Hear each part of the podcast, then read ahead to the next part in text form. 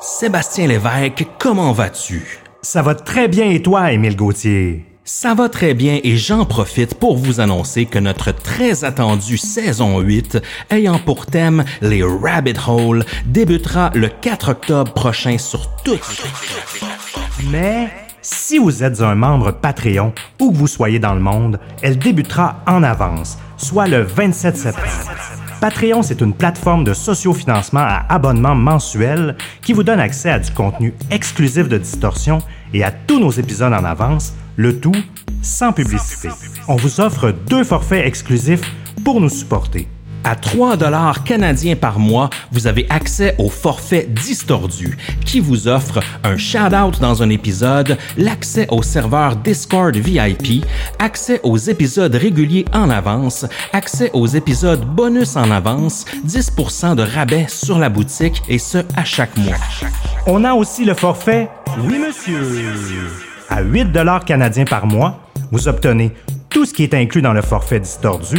Vous avez en plus accès à du contenu exclusif qui est dédié à ce forfait, comme un after show après chaque épisode, des interviews, des discussions off the record, etc. Vous avez aussi également accès à un épisode secret par saison, sans parler que vous avez accès aux épisodes secrets des saisons précédentes. Également, vous avez 20% de rabais sur la boutique à chaque mois. Rendez-vous au patreon.com barre distorsion pour vous abonner et devenir des commanditaires officiels de Distorsion. On vous remercie énormément de votre soutien et bonne écoute. Vous êtes sur le point d'écouter Distorsion, un podcast sur It all starts with this silly, weird internet tickling video that turns into this dark, twisted tale of like fucking just craziness. Like it's just insane. des histoires étranges de l'ère numérique.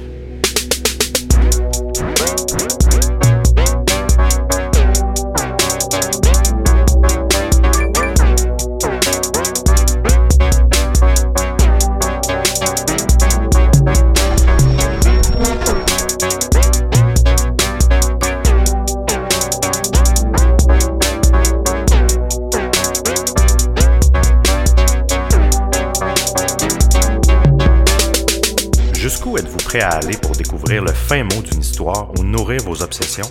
Alors qu'il s'intéressait à de drôles de vidéos de chatouillement sur YouTube, le journaliste David Ferrer a découvert un monde tordu et malsain d'intimidation et de vol d'identité. Pire encore, ce réseau de chatouillement compétitif est opéré par une riche millionnaire digne d'un personnage dans James Bond. Après l'épisode d'aujourd'hui, on vous le garantit, vous ne voudrez plus jamais vous faire chatouiller.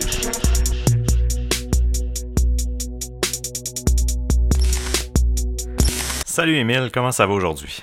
Ça va très bien parce qu'on a une histoire assez tordue à vous raconter aujourd'hui. Hein? L'histoire, euh, entre autres, de, de- de Terry Tickle ou de Jane O'Brien Media. On sait pas trop comment euh, appeler ça, ou la mafia du chatouillage. On a vraiment une histoire assez, assez passionnante. J'espère que vous allez euh, nous suivre jusqu'à la fin parce qu'il y a des rebondissements jusqu'à même euh, il y a deux semaines. Donc, euh, il s'en se passe, il s'en passe des choses là-dedans. Non seulement ça, mais on boit une excellente bière ce soir. La coop de travail de Saint-Tite à l'affût nous euh, propose sa session IPA numéro 11, euh, qui est quand même une bière assez euh, assez goûteuse, IBU de 50 et pas trop alcoolisée, 3.5%, donc euh, parfait pour pour une petite après-midi au barbecue. Je crois qu'on a une review 5 étoiles aujourd'hui, Seb. hein? Oui, euh, shout out, shout out. Donc, shout out à Jay Rivard qui nous dit Excellent podcast, vous êtes excellent. On veut d'autres histoires très bien documentées. Mais merci, euh, mon Jay. Oh Donc, euh, yes. c'est vraiment gentil de ta part. Un gros merci à toi. Seb, toi, est-ce que tu es chatouilleux? Est-ce que tu te considères comme euh, une personne chatouilleuse dans la vie? Oui, quand même. euh, Oui, je suis vraiment quelqu'un de chatouilleux. J'aime ça aussi chatouiller, euh, chatouiller les autres. Mais oui, je suis, je suis quelqu'un d'extrêmement chatouilleux. Ce soir, l'histoire qu'on vous présente, ça touche les compétitions de chatouillement. Écoute, je savais pas que ça existait. Euh, on se rend compte qu'il y a tout un, euh, il y a, il y a toute une communauté qui Mhm. apprécie ce genre de de, de fétichisme, si on veut, parce que ça, ça tombe un peu dans cette catégorie-là. Il y en a qui diront que c'est euh, un sport professionnel, mais j'ai l'impression que les fans de ça euh, pr- euh, préfèrent peut-être regarder que de participer à ces, ces tournois-là. On va suivre l'histoire d'un d'un journaliste néo-zélandais du nom de David Ferrer, qui, euh, qui est un journaliste, euh, en fait, qui couvre la, la culture pop en Nouvelle-Zélande. Puis il, est tombé sur des vidéos de, chatouillement un jour sur YouTube. Et puis il a creusé un peu, puis il a découvert un truc complètement surréel. Euh, il a reçu des menaces. Et puis, euh, il en est venu à documenter son expérience, qui, est un- qui, a, qui a donné le documentaire Tickled, qui a été présenté au Festival de Sundance en 2016, qui a été un des, certainement un des films les plus divertissants que moi j'ai Oui, vu dans la dernière ouais. année. Euh, c'est vraiment cool. Donc, on, on va, on va citer souvent ce soir euh, David, puisque, puisque c'est lui, en fait, qui a sorti cette, euh, cette histoire-là au grand jour. Euh, vous allez voir, il y a plusieurs tournants. Il y a plusieurs euh, changements de, de programme qu'on n'aurait pas euh, espéré dans, dans cette histoire-là. C'est assez tordu et ça va bien au-delà du, euh, du chatouillement. oui, exact. Bon, mais on est prêt? on est prêt, on se lance là-dedans. Oui, monsieur. David Ferrer est un journaliste de Nouvelle-Zélande. Euh, il couvre surtout la pop culture. Il fait, il est sur des shows de télé, il fait de la radio, il maintient un blog aussi. Euh, il va couvrir euh, plein de sujets euh, comme des vidéos YouTube. Ça va être un peu un explorateur du web, mais il va faire aussi des interviews, par exemple, avec Justin Bieber ou avec différentes personnalités comme ça. C'est vraiment un spécialiste de des, euh, des nouvelles Internet, puis un peu des, des gossips euh, Ouais. hollywoodiens, si on veut.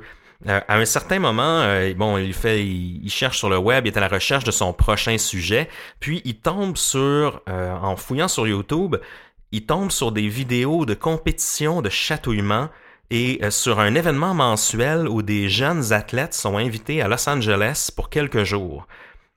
Donc sur cette offre-là, on, on propose aux jeunes athlètes, évidemment, on recherche, on recherche des mâles seulement. Et euh, c'est quatre jours dans un bel hôtel euh, à Los Angeles. Euh, on propose un cachet de 1500 dollars, euh, toutes dépenses payées pour un concours de Competitive Endurance Tickling, donc du, du chatouillement d'endurance compétitif. Euh, le tout est posté sur un site web euh, qui est euh, le site web de Jane O'Brien Media, qui a aussi une page Facebook qui a 22 000, à plus de 22 000 abonnés à ce moment-là. Euh, on est au, euh, en- c'est vrai, j'ai pas, on n'a pas vraiment nommé de date, mais on est, euh, on, je crois qu'on est en 2014 lorsque David a, a commencé à travailler sur ce sujet-là. David, il contacte Jane O'Brien Media par Facebook pour, pour faire une demande d'entrevue. Au lieu d'avoir une réponse oui, non ou aucune réponse, il reçoit une lettre d'insulte euh, signée par une certaine Debbie euh, qui lui dit qu'elle ne veut absolument pas s'associer à un journaliste homosexuel, euh, que son sport est noble et qu'il n'a rien à voir euh, avec l'homosexualité. Au contraire, c'est c'est un sport hétérosexuel, qu'elle aime pas son style de journalisme. Donc c'est assez, c'est assez particulier, surtout qu'elle répète continuellement le mot homosexuel. Lui, il a jamais rien dit. Ben oui, il a jamais dit qu'il l'était ou pas. Je veux dire, peut-être qu'il l'est, peut-être que Debbie a fait des recherches à le trouver, mais elle revient toujours là-dessus. Puis c'est intéressant de voir dans le documentaire, dans Tickled, justement, euh, David fait allusion à, à certaines vidéos qu'il a trouvées produites par Jane O'Brien. Et pour vous mettre en contexte, dans ce genre de vidéos-là, euh, c'est euh, les, les jeunes, c'est tous des gars, c'est tous des, des, des jeunes sportifs Oh oui, ils sont tous musclés. Là. sont un peu euh, euh, sont habillés un peu avec des, des jerseys de sport, là, des, des sweatpants ou des, des survêtes de, Ouais, de sport. De vélo, de lutte. Puis hein. c'est quand même des trucs bien filmés. C'est souvent il y, a, il y a un des gars qui est attaché sur euh, un, un tapis de gymnase par Ouais. exemple. Puis il y a un autre euh, un autre athlète euh, comme assis sur lui qui va lui chatouiller les aisselles ou euh, ou euh, je Ouais, sais pas ouais, où ouais, là, à différents endroits. C'est hein. Exactement. Donc, c'est, c'est quand même dans un setup, je dirais, entre guillemets, sportif, en ce sens qu'ils, qu'ils veulent que, ils prétendent faire des compétitions. Donc, il y a quand même un look visuel euh, sportif. C'est pas, euh, c'est, dur à dire. La première fois que j'ai vu Ouais. cette vidéo-là, euh, je m'attendais au début, quand j'ai, quand je, je faisais de la recherche, de, que ce soit un peu creepy, tu sais, Ouais. ou que ce soit un peu plus en mode, euh, je sais pas moi, sadomasochiste ou Mhm. quelque chose comme ça. Mais non, c'est un peu rigolo. C'est presque de la comédie, si on veut. Mais qu'est-ce qu'il y a derrière ça? Qu'est-ce que les gens qui regardent ça vont, vont chercher? Est-ce qu'il y a vraiment un monde d'athlètes sponsorisés dans le monde du chatouillement? Euh, bonne question, parce que la page Facebook de Jane O'Brien a quand même 22 000 fans. pas rien. Ben oui, puis il organise des compétitions partout dans le monde. Depuis des années, là, depuis vraiment plusieurs années. Il n'y a pas de problème à, à, à trouver des, à recruter, recruter des membres continuellement pour, pour faire ça.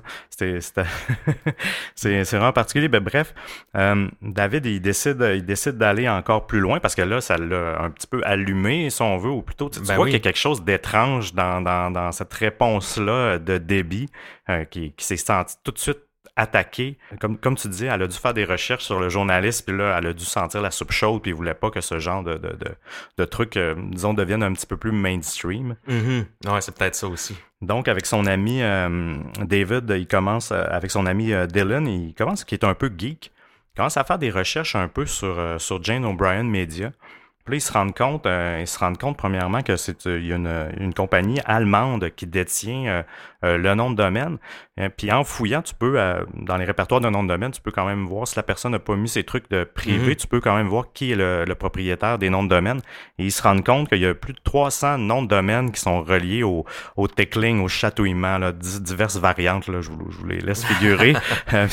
Donc là, ça, ça met quand même la puce à l'oreille parce qu'il faut quand même les payer, ces noms de domaine-là, faut les acheter. Donc on voit vraiment il y a- c'est une petite empire web, si on veut, puis il protège quand même bien, euh, euh, si on veut, le brand euh, du tickling en ligne. David et Dylan vont commencer à produire plus- plusieurs différents contenus en lien avec ça. Ça commence avec des articles de blog pour le site de médias où David travaille.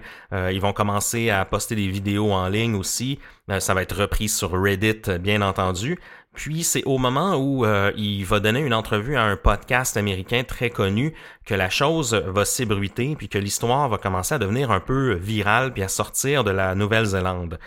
Euh, et David et Dylan, étant donné qu'ils ont, trouvé assez d'informations pour aller plus loin, décident de, de commencer un documentaire sans trop savoir où est-ce que ça va les mener. Très rapidement, le duo va recevoir des menaces euh, de poursuite pour arrêter leur travail sur le documentaire.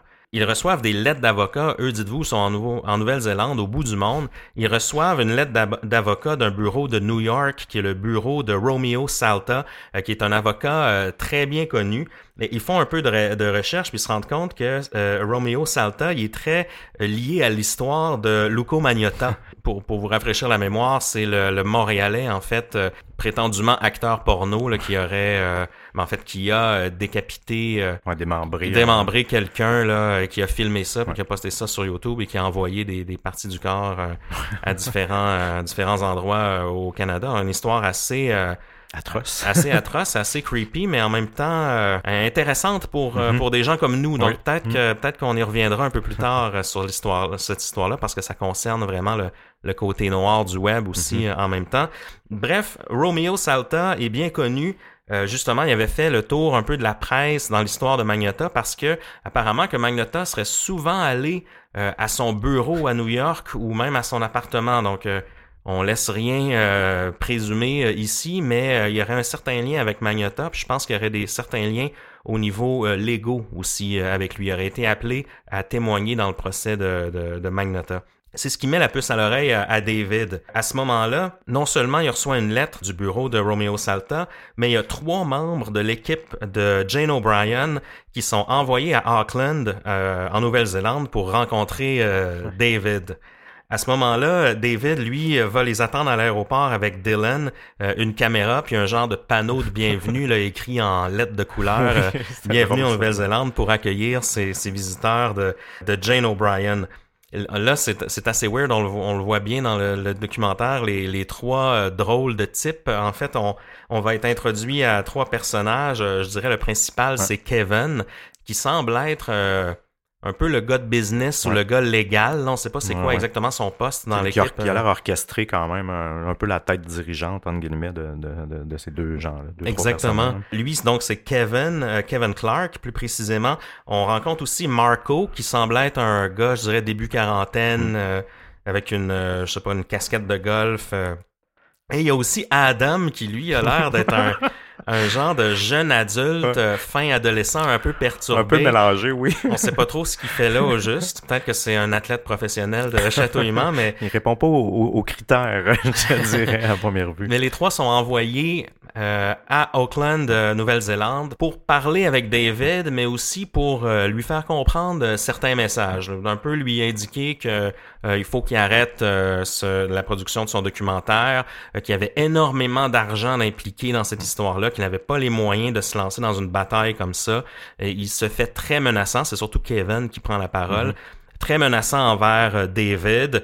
c'est même un peu malaisant. Et il lui dit que si euh, si euh, David n'arrête pas son projet, we're all fucked. Donc non seulement toi tu l'es, mais nous aussi, et que justement, il y a tellement de moyens financiers derrière ça que euh, toute, euh, va toute- tout perdre. Ouais, exactement. Toute procédure judiciaire allait mener à sa ruine. C'est à ce moment-là que David a dit ben voyons donc, qu'est-ce qui euh, qu'est-ce qui se passe là? Et lui-même hésite un peu. Euh, Dylan, de son côté, lui, euh, on dirait que malgré le fait que Dylan est- a une famille, des enfants, tout ça, c'est peut-être encore plus pour lui que c'est le plus Plus risqué. risque.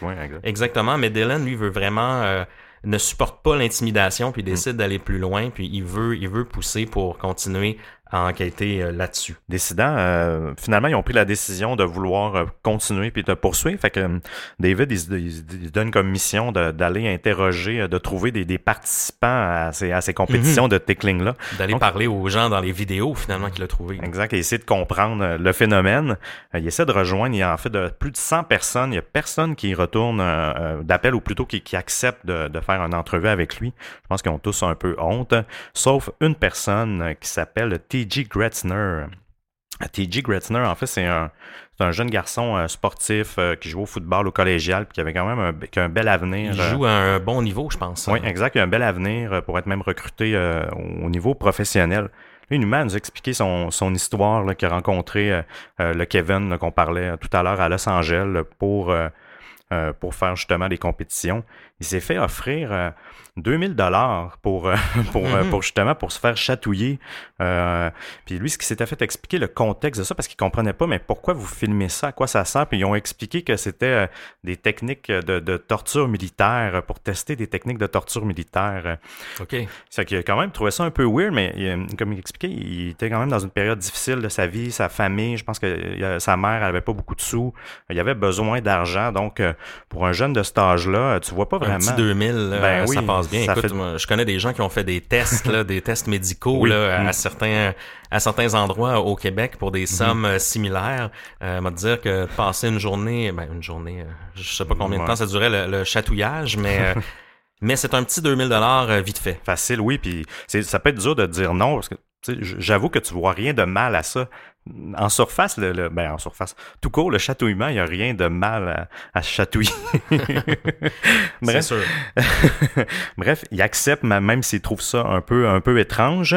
Euh, Là, euh, comme pour- toujours pour introduire, il, il fonctionne un peu toujours comme ça. Ils font une capsule d'introduction.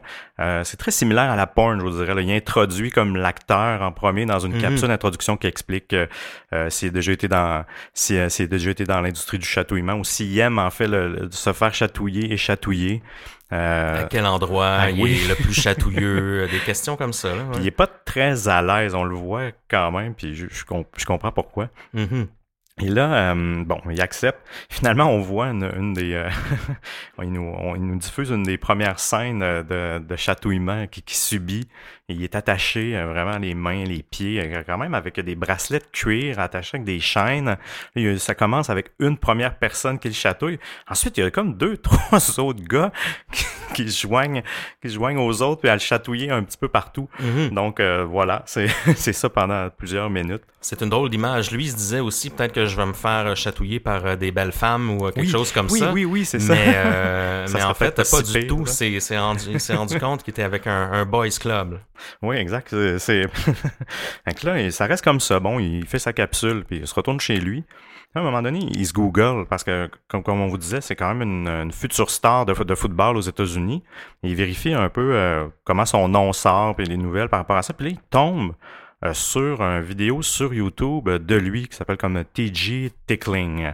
Mhm. Donc, il voit, il voit justement son interview, puis il voit un des, un des vidéos de lui qui est en train de, de, de se faire chatouiller. Et là, il, il s'inquiète un peu. Exact. Sa réputation, parce que si lui, en se cherchant, en se googlant, facilement, il s'est trouvé, il se disait, mais tu sais, justement, les, les, recruteurs au football, euh, l'université où ce que je vais, le collège, ben oui. c'est, pas bon pour lui. Donc, il écrit à Jane tout bonnement, mais est-ce que tu peux, est-ce que tu peux retirer le, le, vidéo euh, de YouTube? Euh, elle répond pas. Euh, donc lui-même, il prend l'initiative de d'écrire à YouTube que c'est son identité et euh, que pour rapporter une vidéo avec son, son nom dedans quoi. Là. exact. Et YouTube, très collaboratif, retire la vidéo. Euh, ça ça a pas eu l'air compliqué. Donc retire la vidéo. Et là, euh, boum. La vie de TJ va complètement basculer. mais peut-être avant, tiens, Cliffhanger, on peut faire entendre la vidéo de, de TJ qui est euh, qui donne son interview.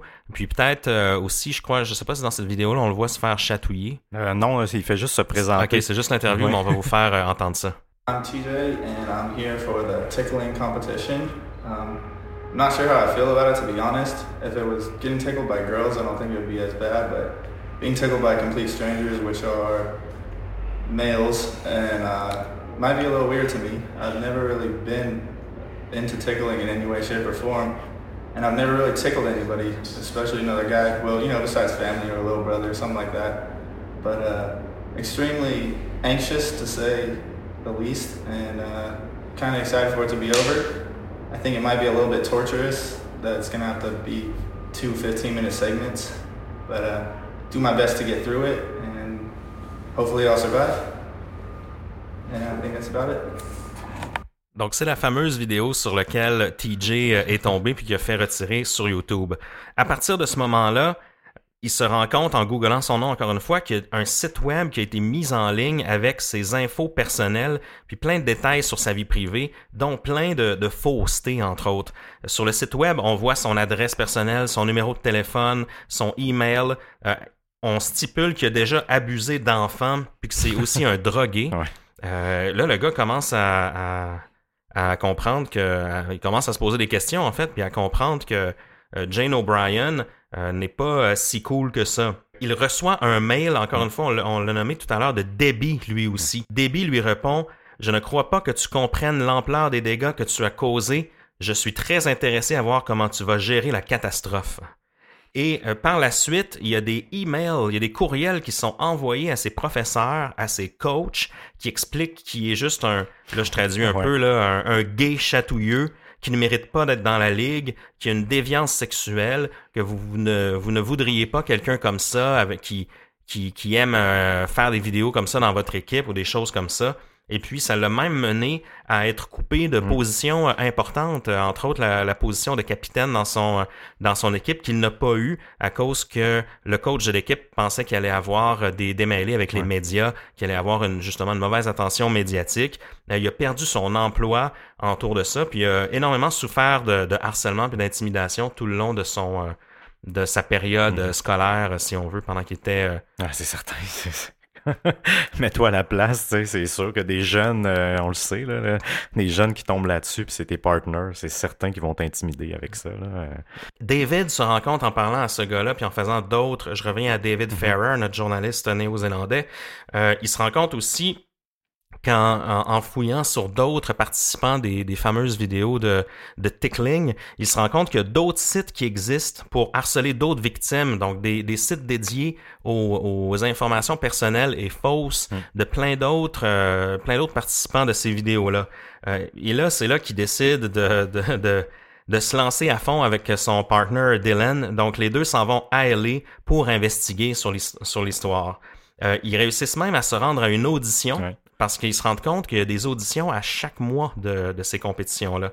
Et puis, euh, ils rencontrent les mêmes, euh, les, les, euh, les mêmes monsieur, les trois drôles de, de personnages, Marco, Adam et bien sûr Kevin Clark, mm-hmm. qui est le, un peu le, gars de business dont on a parlé tout à l'heure.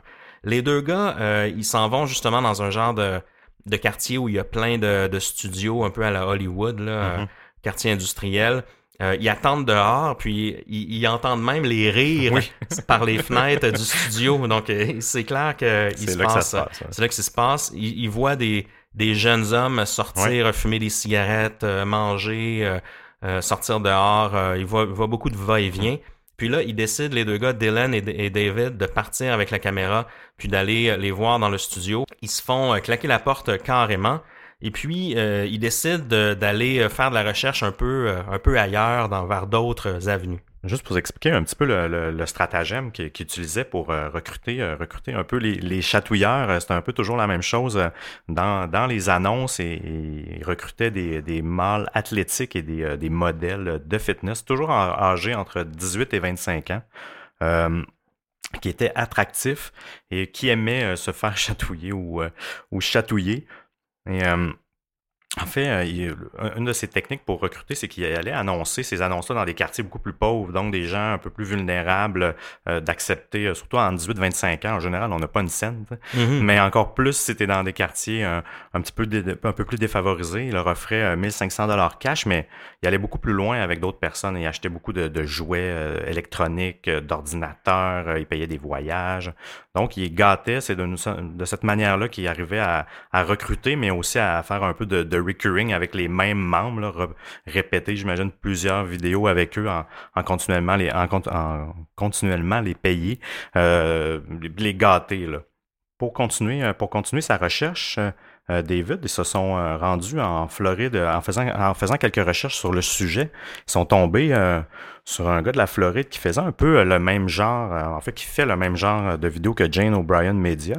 Euh, mais lui accepte euh, d'en parler de, son de, sa, compagnie de production vidéo sans problème. Euh, il l'accepte même chez lui là, dans son genre de ça, on, dirait quasiment que c'est dans son sous-sol de maison. oui, exactement. ça a lieu, puis une genre de chambre, de pièce euh, assez simple avec un matelas et des, des, des outils pour attacher euh, les gens. Et, tu vois même, il y a un genre de coffre avec euh, toutes sortes de, d'instruments, des brosses à dents électriques, des plumes. Dans le fond, je vous laisse figurer là, tout item qui peut être utilisé pour chatouiller et torturer, si on veut, quelqu'un de chatouillement. Donc, ce gars-là, c'est Richard Ivy. Puis lui, c'est un, c'est un peu un vieux de la vieille là, du, du fétichisme, là, du, du tickling fetichism, du fétichisme de, de, de chatouillement. c'est un précurseur dans ce domaine-là, et puis il arrive à en vivre en fait, et il en vit très bien. Là, on voit, euh, euh, on le voit chez lui. Euh, il y a une belle, une belle grande maison avec une cour arrière, une piscine, tout ça.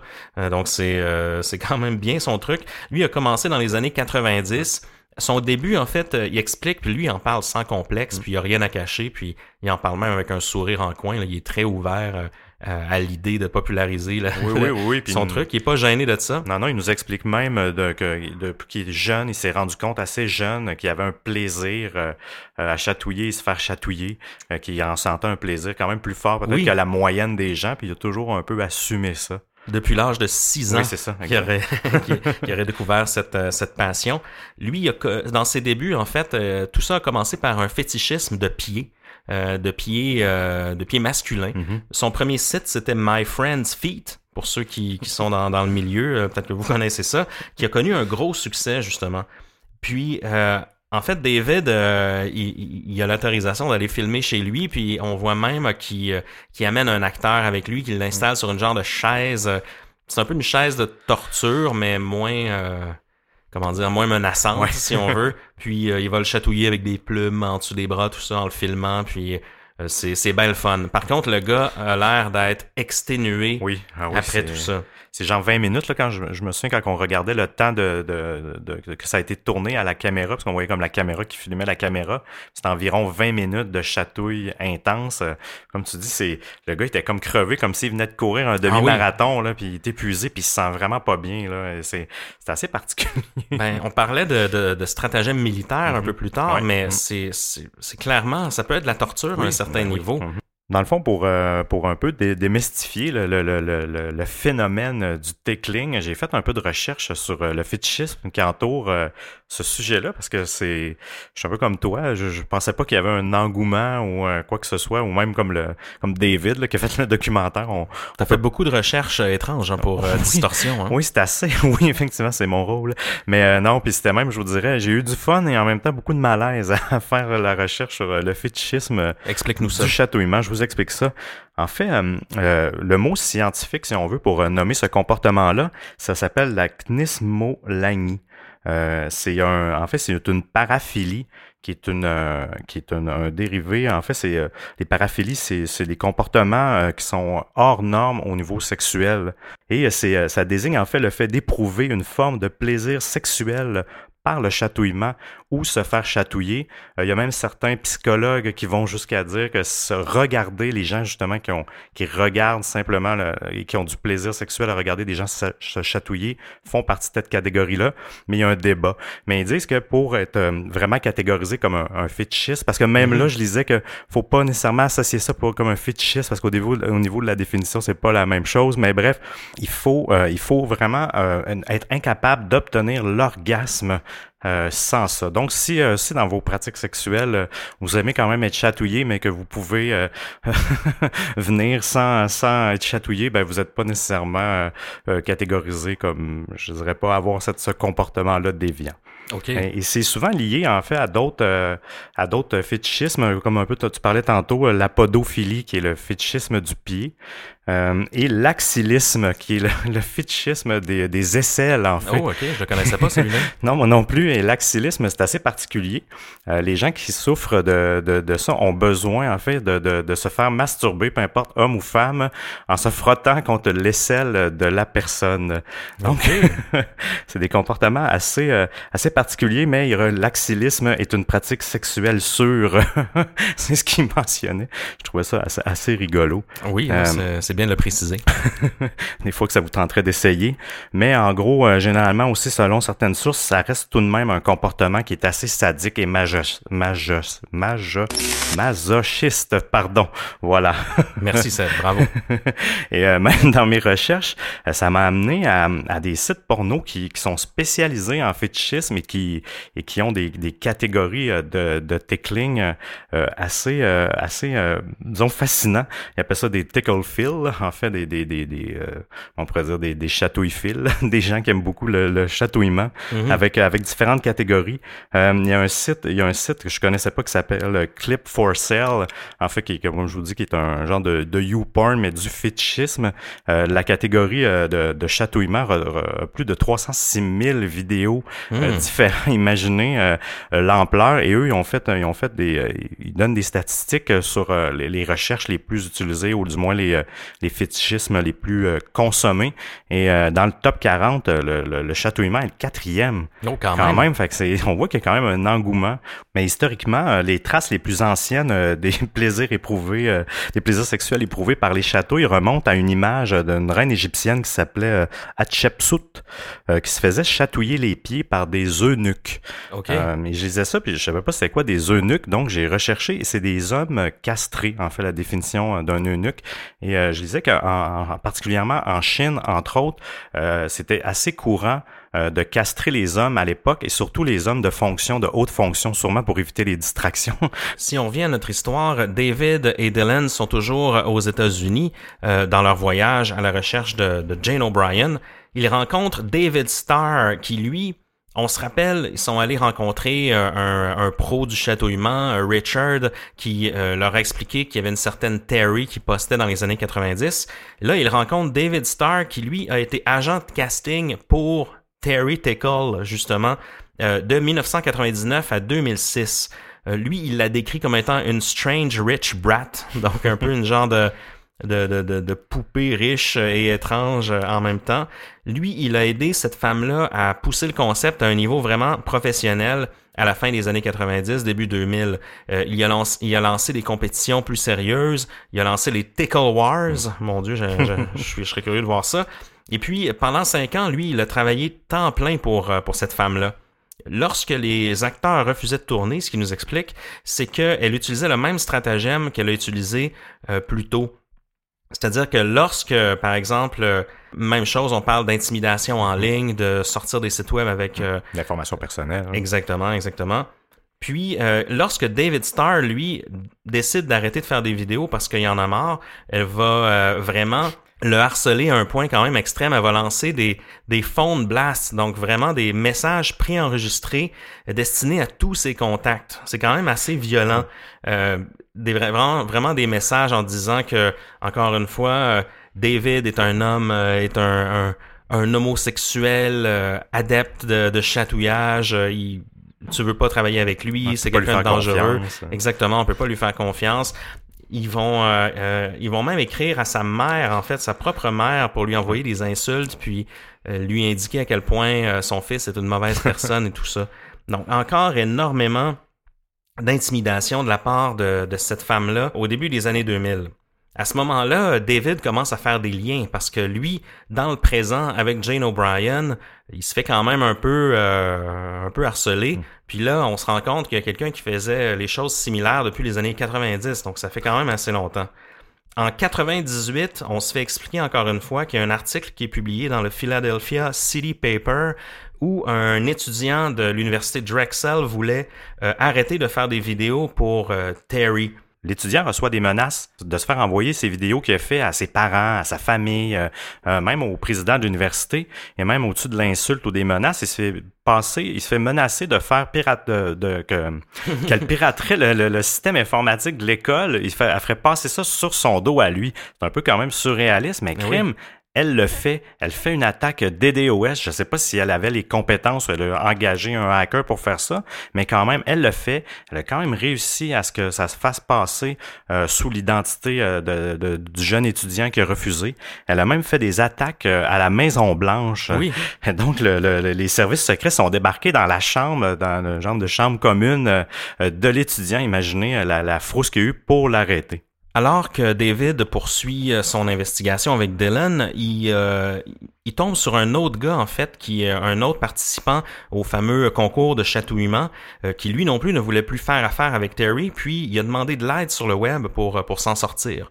Il a reçu beaucoup de messages et euh, quelqu'un lui a envoyé un fichier zip, donc un, un fichier compressé contenant plusieurs, plusieurs différents autres fichiers.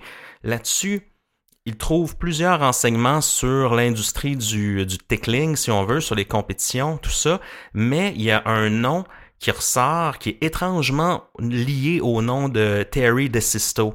Ce nom-là, c'est un homme, en fait, euh, dont le nom est David D'Amato, qui est un homme euh, de Garden City dans l'État de New York. Ça, ça saute aux yeux, c'est un peu, un peu weird. C'est à ce moment-là que les gens vont commencer à se vraiment se douter de l'identité de Terry, de la, fameuse femme qui euh, qui poste sans cesse euh, sur les forums et qui produit ces vidéos de, de tickling là. On en apprend un peu plus sur David D'Amato. On se rend compte qu'il était un assistant directeur dans une école et il a travaillé dans huit écoles en dix ans. Donc, il s'est souvent soit fait renvoyer, soit il est parti de lui-même, mais euh, ça n'a pas duré longtemps. Le journaliste a même découvert qu'il utilisait l'identité de personnes décédées, en fait, le, le numéro d'assurance Ouais. sociale de différentes personnes euh, décédées, euh, je présume, pour euh, accéder à d'autres informations ou pour contacter anonymement Mhm. des, euh, des gens pour les menacer, on ne sait pas. Euh, il a contacté le FBI et puis le FBI ont arrêté euh, David D'Amato. Il n'a pourtant jamais été accusé ni pour euh, l'abus de, de pouvoir ou ni pour le harcèlement qu'il a fait. Euh, il a seulement été accusé. Euh, pourquoi donc, euh, Seb, en fait, pour... Pour euh, une fraude informatique et abus, d'après moi, c'est lié euh, justement au piratage euh, qui, qui est effectué euh, à l'université pour menacer pour menacer le garçon. Et euh, il, dans le fond, il est accusé en décembre 97. Il a fait euh, je- combien d'années de prison, ça, j'étais pas sûr. Euh, c'est comme pas clair le nombre de. de- Non, ouais, mais sûrement pas beaucoup, là, je Non. présume. Non, non, fraude euh, informatique. Là. Non, exact. Il n'a pas, pas, pas fait grand-chose, mais il, a, mais il a quand même fait de la prison. Il a été autorisé à continuer euh, parce qu'on apprend aussi qu'il faisait son bac en droit. Euh, parce que Oui. euh, parce qu'on on, on remonte à l'origine, dans le fond, euh, Da- Da- David D'Amato, son père était propriétaire, en fait, fondateur d'une grosse, grosse firme euh, d'avocats à Wall Street. euh, donc, il y avait beaucoup, quand même beaucoup de sous. Oui, qui est D'Amato and Lynch, Yep. qui semble être encore une firme Oui. active euh, malgré le décès de, de son père et tout ça. Puis euh, même même en prison, alors qu'il était emprisonné pour Mm. cette fraude informatique là, il continuait d'harceler les jeunes euh, membres de ces euh, de ces vidéos de tickling. Il continuait même à en produire. Euh, David Stark, on sait qu'il. Ouais. y a beaucoup de il y a beaucoup de David, il y a beaucoup de noms dans cette histoire. dés- Désolé, mais son ancien agent de casting Ouais. en fait lui expliquait que pendant un certain moment donné, Terry avait un peu disparu parce qu'elle était malade, elle était affectée d'une mononucléose. Donc, il y avait moins de contact avec elle, mais malgré tout, elle lui, elle lui écrivait, elle lui envoyait des fonds pour produire des vidéos. Et en fait, on apprend que pendant ce temps-là, non seulement elle n'avait pas de mono, mais elle était en prison. En prison. Et que c'était pas elle, mais c'était il, David D'Amato, qui était en prison. Il n'y avait pas d'interdiction, c'est ça qui est étrange aussi. Il n'y avait aucune interdiction d'utiliser un ordinateur ou Internet. Peut-être qu'à cette époque-là, le juge, on se ramène en 97, qui est quand même les tout débuts de l'Internet, euh, si on veut, plus mainstream. Il n'y avait peut-être pas conscience des, des, actions qui ont été posées ou de même tout ça. Puis même, euh, on voyait les premières lettres qu'il écrivait à David Starr, le, le, genre de coach de... C'était écrit à la main. Il écrivait à la main des lettres euh, normales, si on veut, papier. il donnait une, une nouvelle adresse courriel pour le rejoindre. Fait d'après moi, il s'est créé comme un autre monde euh, numérique à partir de la prison pour continuer à, gérer ça.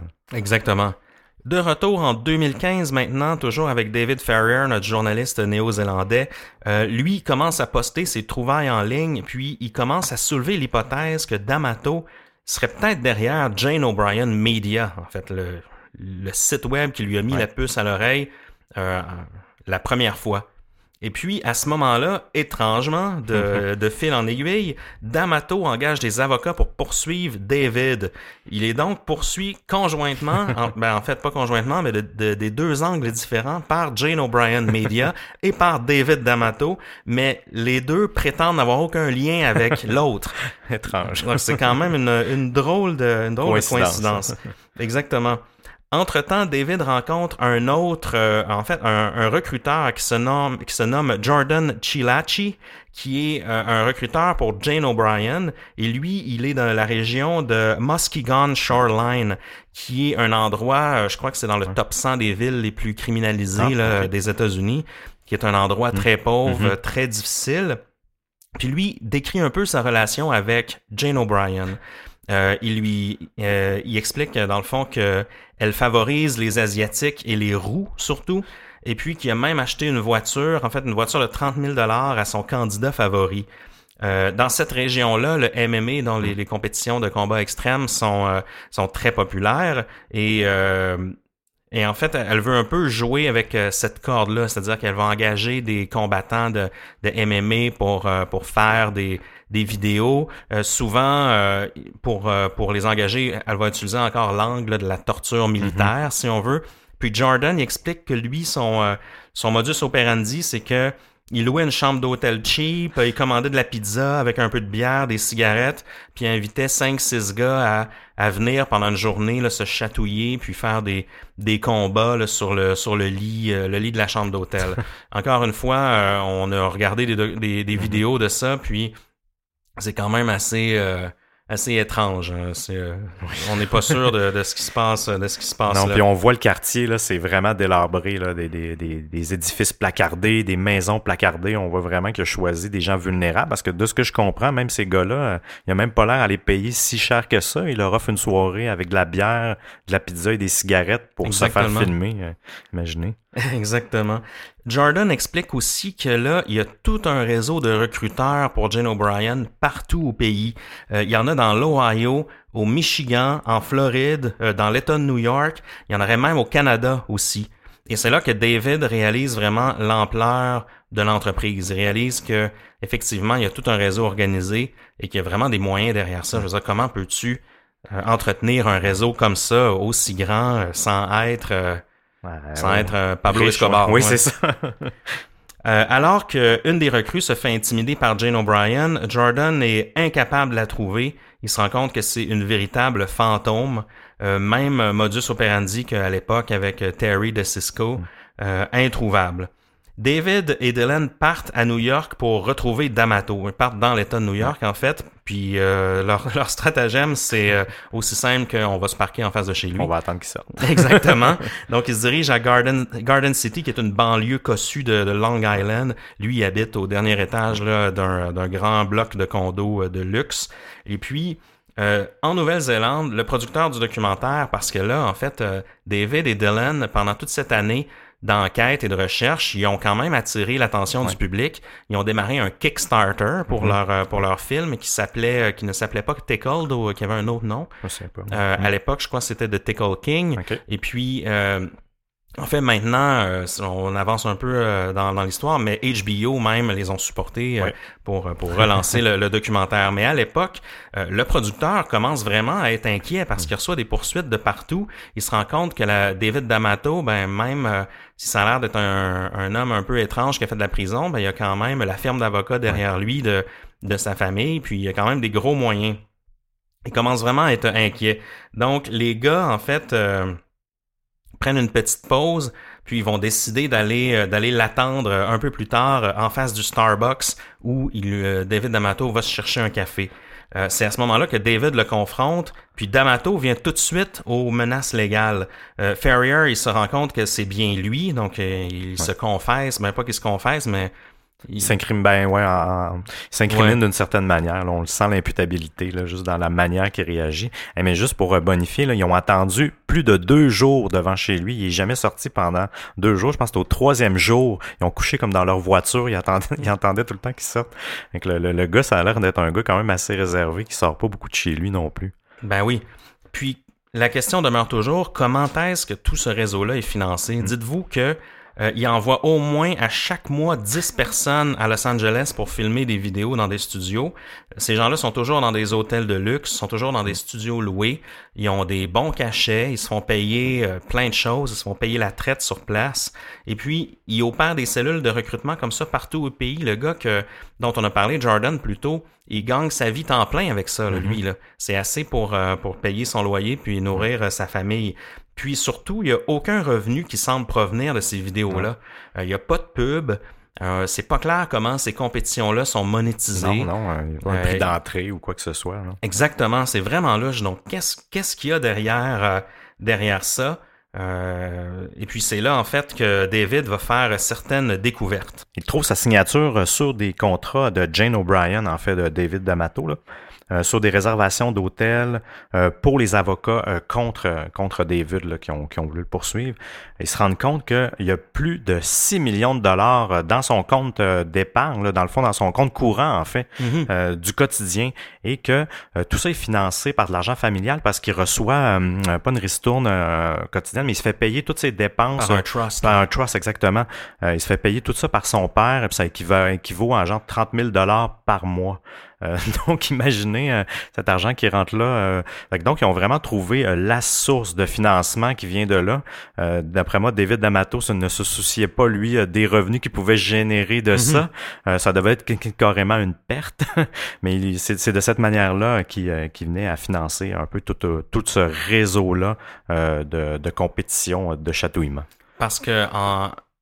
arrivons-en au fait, en fait, David D'Amato il était pas intéressé par le sport de compétition de chatouillement. C'est un fétichisme personnel, mhm. comme on en a parlé plus tôt, en fait. Mhm. Lui, il ne, il ne vit que pour ça. Il passe sa vie à, à produire parce que c'est quand même beaucoup de logistique. c'est beaucoup de, il y a beaucoup d'employés à gérer autour de ça.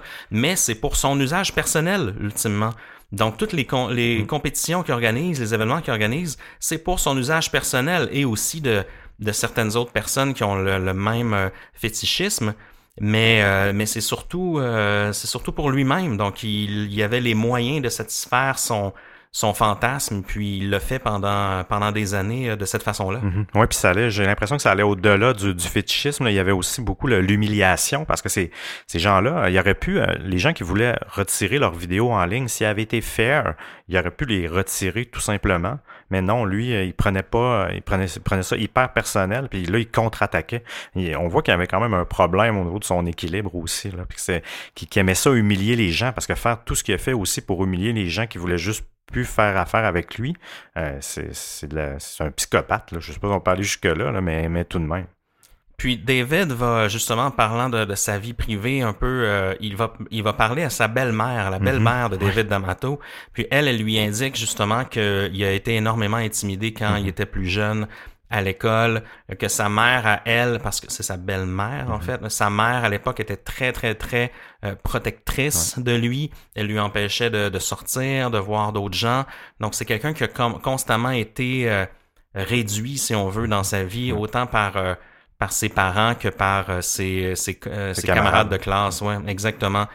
apparemment qu'il n'a jamais vraiment eu de femme ou de, de conjoint ou de conjointe.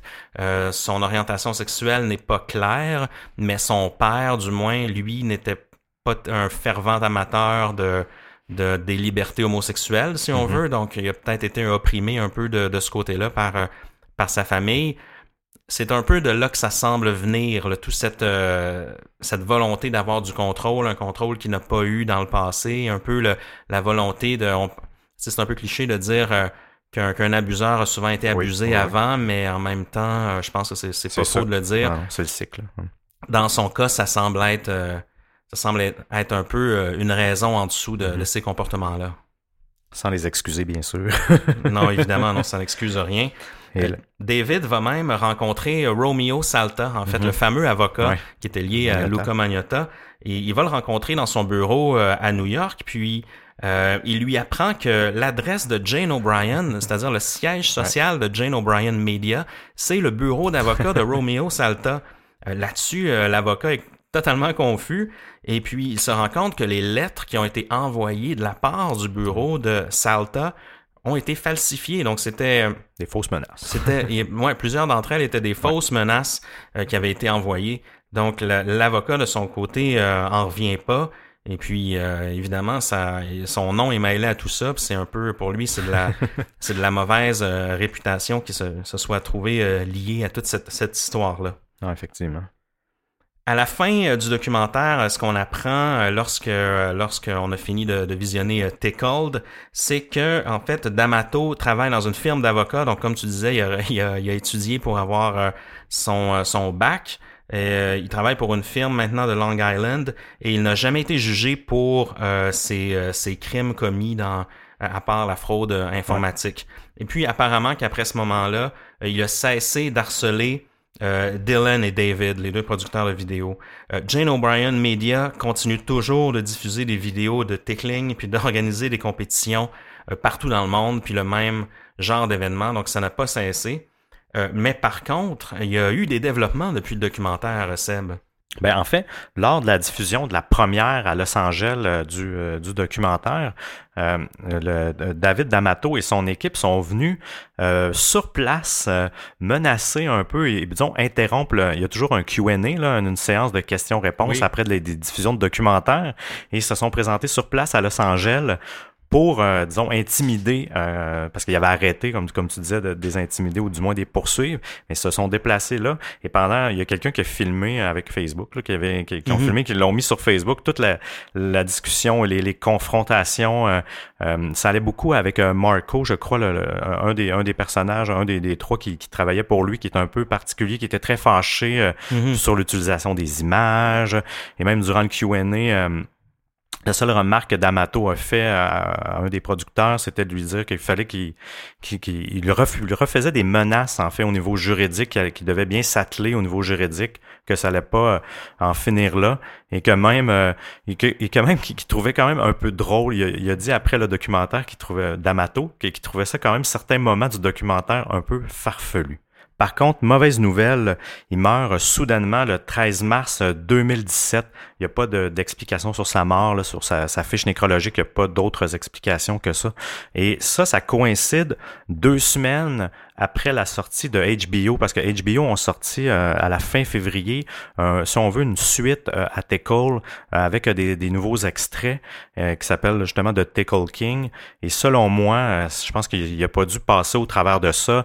Ça avait pas l'air d'être quelqu'un en forme, puis j'imagine que ça doit quand même générer beaucoup, beaucoup de stress. Je, je suis quasiment convaincu qu'il est mort d'une crise de cœur à 55 ans. Donc, il est décédé il y a à peine un mois. Puis par la suite, ben, David Ferrier a été contacté suite euh, à la mort de, de D'Amato. Il s'est s'est dit ben bien triste en fait. Euh, Mhm. on, on souhaite pas la mort de, de personne euh, là-dedans. Euh, mais on, on, on risque de vous faire un update parce qu'on on connaît pas vraiment les causes les causes de sa mort. Ça n'a pas été révélé. Puis c'est quand même euh, un gros un gros sujet. Ouais, c'est assez particulier. Bon, ben, je pense qu'on a, qu'on a fait le tour. C'est, c'est difficile de, de, de tirer une Ouais. leçon ou de- d'avoir une Ouais. réflexion là-dessus parce que c'est tellement, euh, c'est tellement étrange. Euh, Moi, je m'y attendais pas lorsque j'ai, on a creusé là-dessus. Je m'attendais pas que c'était, euh, que de un, le, le chatouillement soit, soit une niche qui, Mhm. qui fonctionne à ce point-là, mais de deux, de, de voir tout le, le réseau, toute la mise en place, le stratagème qui a été, qui a été mis en place par David D'Amato sur des dizaines d'années, en fait, pour euh, assouvir son, son obsession de, de fétichisme. Jusqu'où on est prêt à aller pour, euh, pour assouvir nos obsessions. Euh, Parfois, ça peut être... euh, Fatal. Exactement, ça peut aller, ça peut aller plutôt loin. Toi, qu'est-ce que tu as pensé de tout ça, Sam? J'avais beaucoup de malaise euh, quand j'ai fait, euh, même la première fois que j'ai vu le documentaire, euh, c'est quand même assez particulier de voir des gens dans, dans une situation comme ça qui se font chatouiller, euh, sont un peu sous l'emprise de quelqu'un. Puis même plus loin, quand je faisais des recherches pour euh, tout le, le- le fétichisme, je vous dirais que j'étais pas très à l'aise, je m'attendais pas à ça. Et même j'ai eu des surprises. Quand tu tapes Tickle Wrestling dans Google Images, on, on dirait qu'il y a seulement des femmes en maillot de bain ou en sous-vêtements qui font de la lutte, de la lutte de chatouillement. Ça m'a un peu. euh, Il y a des sous-genres. Oui, il y a vraiment des sous-genres. C'est, c'est, c'est quand même assez, assez particulier. Je suis un peu, euh, un petit peu abasourdi de ce fétichisme-là, malgré que il, y a- il semble pas être malsain malgré tout. Euh, Mhm. C'est toujours fait entre adultes consentants généralement, donc de cet aspect-là, mais ça, ça fait réfléchir tout de même. Puis ce qui est particulier aussi, nous, on a, on a assisté à la, la première montréalaise, en fait, de, de Ouais. Tickled avec David Ferrier. Euh, on l'a rencontré, on a, on a parlé un petit peu euh, avec lui. Puis, euh, tout de suite, quand, quand j'ai commencé à en parler sur les réseaux sociaux, il y a des gens qui ont allumé, euh, puis moi aussi j'ai allumé, en fait, euh, je- parce que je suis allé à l'Université Laval euh, à Québec. euh, dans, euh, je dirais que j'ai terminé là, en 2006. Là, puis, euh, à ce moment-là, il y a des, j'ai des collègues de classe qui ont allumé maintenant. Il y avait des annonces à l'Université Laval pour des concours de chatouillement, pour rechercher des athlètes. Puis lorsque j'ai dit ça à David Ferrier, il y avait d'autres gens euh, autour qui ont allumé aussi, puis qui ont euh, qui ont dit ah ben oui, mais moi je me rappelle, il y en avait aussi à, à, à l'Université McGill, il y en avait aussi à l'Université de Montréal. Donc le Québec a une histoire, euh, a pris part un peu dans, à cette euh, à ce réseau-là. Mais on a joué un certain rôle d'une certaine façon euh, là-dedans. Il faisait de l'affichage sur les campus euh, québécois, donc assez euh, assez surprenant. Même, ben, ce qui pourrait peut-être expliquer quand je faisais des recherches sur David, il disait que c'est un fan de hockey, en particulier des Rangers de New York, il venait régulièrement à Montréal pour voir des Canadiens. Euh, donc, ça, il devait connaître, du moins connaître la ville. C'est peut-être une des raisons qui l'a peut-être incité à développer une cellule de chatouillement provinciale. Si vous avez des commentaires sur cet épisode, chers amis, envoyez-nous-les. Euh, on est sur Facebook au Distorsion Podcast, on est sur Twitter au Distorsion Pod et évidemment au distorsionpodcast.com. Euh, nous, on veut, on veut discuter avec vous, on veut engager la communauté, on veut que les gens discutent, qu'ils échangent leurs théories, qu'ils échangent des sujets. Si vous avez vécu des choses personnellement, euh, faites-nous signe. Le mot de la fin, Émile. Ne laissez pas aucun étranger approcher vos aisselles. Oh.